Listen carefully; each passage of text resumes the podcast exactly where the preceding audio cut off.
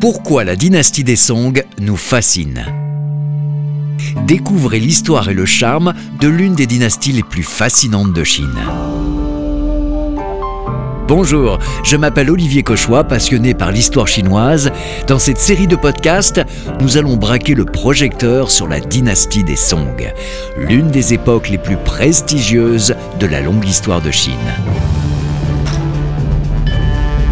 Épisode 13 L'art de rechercher l'élégance dans la vulgarité.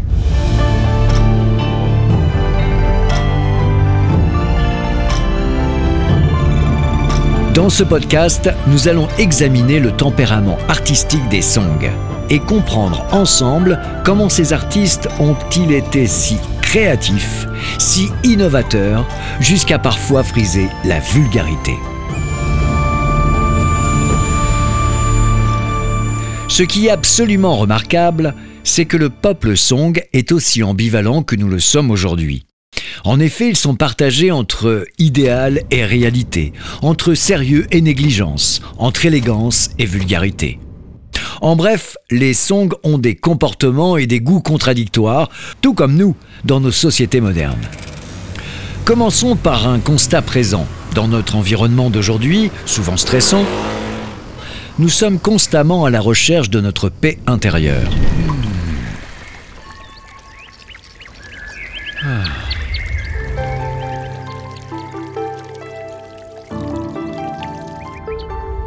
À l'époque des Song, les gens ne sont pas si différents. Il y a à leur disposition divers courants religieux qui s'offrent à eux, mais les Song sont particulièrement attirés par le zen. Il s'agit là du zen que vous connaissez, qui est le même qu'aujourd'hui au XXIe siècle que celui des Song, mille ans plus tôt. C'est le zen hérité du monde asiatique et plus précisément du Chan chinois. Pour faire simple, il met l'accent sur la méditation.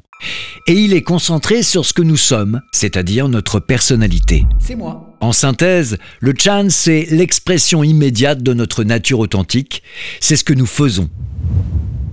En effet, le Chan et donc le Zen s'appuient sur nos valeurs personnelles, celles qui nous poussent à agir dans des actions qui nous donnent joie et satisfaction. Ah. Il n'existe aucun autre dogme.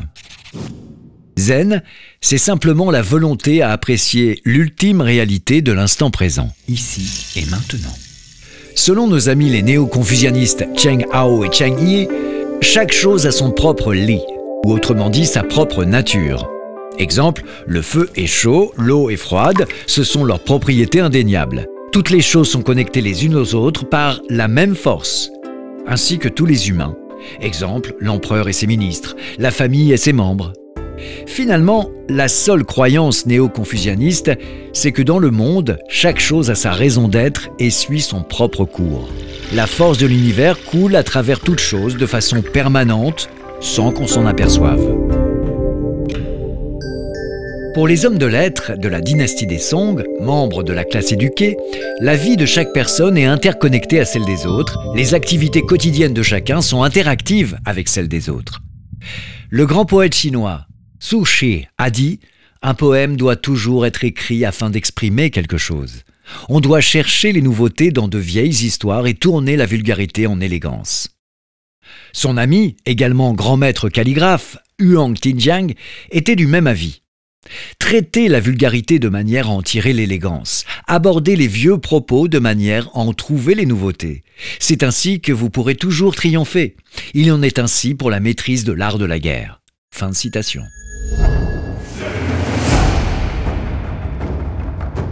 Alors j'ouvre une parenthèse concernant l'art de la guerre. Il s'agissait d'un très connu recueil d'essais composé 400 ans avant la dynastie des Song. On l'attribuait au grand stratège Sun Tzu. Cet ouvrage en 13 chapitres reste aujourd'hui très lu, particulièrement prisé par le monde des affaires d'ailleurs. Le livre contient beaucoup de conseils intéressants qui peuvent nous servir aujourd'hui, comme l'importance d'avoir une bonne stratégie, des armes performantes et de savoir se renseigner et donc s'enseigner. Mais revenons aux questions esthétiques de la dynastie des Song.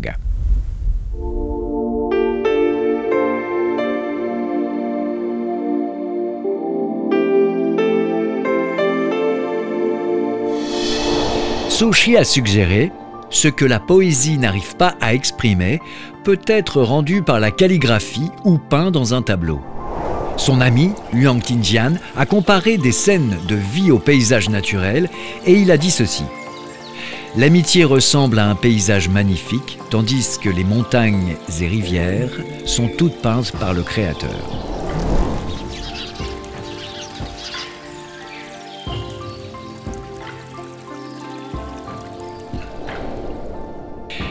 Chaque chose a sa valeur artistique. C'est ainsi que les Song regardent le monde. Et c'est pour cette raison fondamentale qu'ils nous ont laissé d'innombrables ouvrages artistiques qui nous aident à comprendre leur époque. Dans un même tableau, l'historien et l'artiste voient ce que chacun y cherche. L'historien peut se focaliser sur comment les gens vivaient, ce qu'ils portaient, ce qu'ils faisaient au quotidien. Tandis qu'un artiste va s'intéresser à la manière dont ces scènes de vie sont représentées et quelle mentalité cela traduit. Pour un historien, tout ouvrage artistique, tableau, calligraphie ou poésie, lui ouvre une fenêtre sur un monde passé et disparu. Mais un artiste va ouvrir cette fenêtre pour échanger avec les personnages interprétés.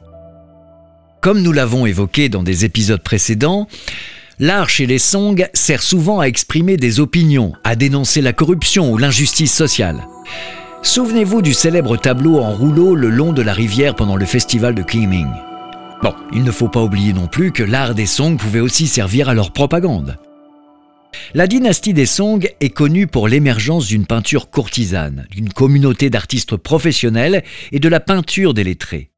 Beaucoup de tableaux sont peints dans l'objectif de communiquer sur des politiques, de démontrer l'autorité impériale ou la supériorité des positions sociales, de chanter les louanges des vertus ou de faire connaître les auspices et commenter des événements d'actualité. Ces ouvrages font entrevoir le paysage politique de l'époque et manifestent une forte volonté à orienter l'opinion publique et à prendre ainsi une position avantageuse sur le champ culturel.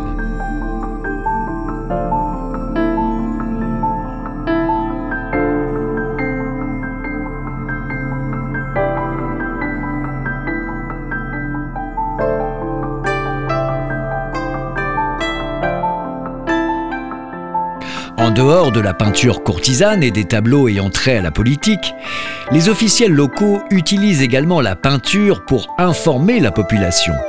La peinture joue à l'époque des Song le rôle d'un média social.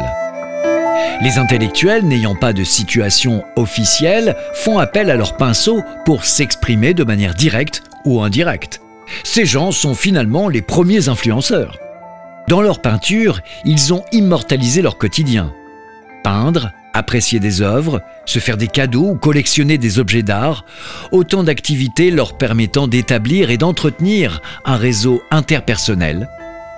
Familier pour nous autres utilisateurs de TikTok, WeChat, Weibo, Facebook, Instagram et autres Twitter. Ainsi, quand vous regardez une œuvre d'art datant des Song, vous devez absolument en connaître le contexte, la motivation et la signification. Essayez juste de l'apprécier et de répondre à trois questions simples comme pour résoudre une affaire criminelle. Pourquoi l'artiste a-t-il choisi cette façon d'expression? Pourquoi le choix du thème? Et pourquoi ce moment? Et enfin, la dernière question, l'artiste a-t-il une motivation spéciale? Un objectif non avoué? Dans le langage de tous les jours, nous parlons en général de regarder ou voir un tableau de peinture ou autre ouvrage artistique. Or, à l'époque des Song, pour tout le monde, il s'agit de visionner et de ressentir un tableau, et ces termes sont soigneusement choisis. Car c'est un fait avéré, le peuple Song comprend très bien qu'un tableau dépasse les traits et les couleurs. Ils savent apprécier les ressentis de l'artiste et ensuite interpréter la vision de l'artiste qui raconte forcément quelque chose à travers son œuvre. Et ainsi, ils saisissent ses sentiments, ses émotions et ses opinions.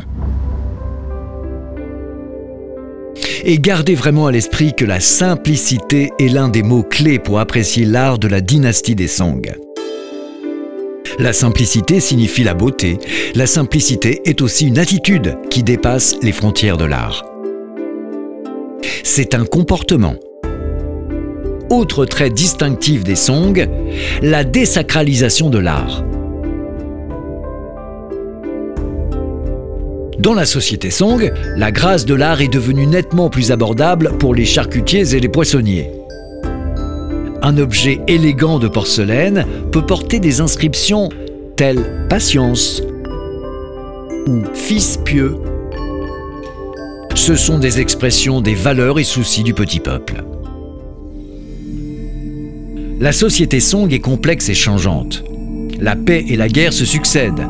La prospérité est constamment menacée par les troubles et agitations. À l'époque des Song, la paix et les vacarmes cohabitent, un peu comme aujourd'hui. Les artistes, poètes et calligraphes des Song acceptent de voir la vie comme un éternel combat entre bon ordre et chaos, satisfaction et dénuement, entre idéologie et présent, bon goût et mauvais goût. Donc, l'art des songs est aussi élégant que vulgaire.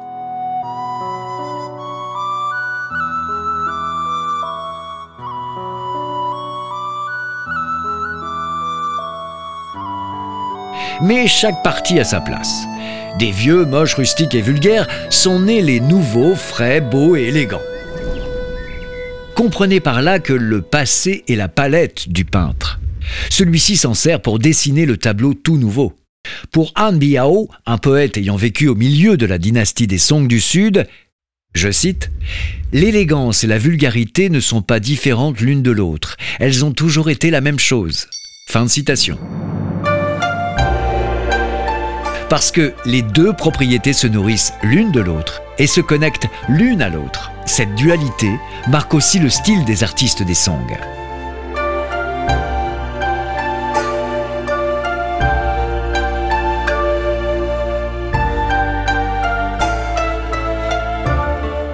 Remerciement spécial à la maison Sanya Chongdu pour son aide dans la rédaction du texte. Je vous donne rendez-vous dans un prochain épisode.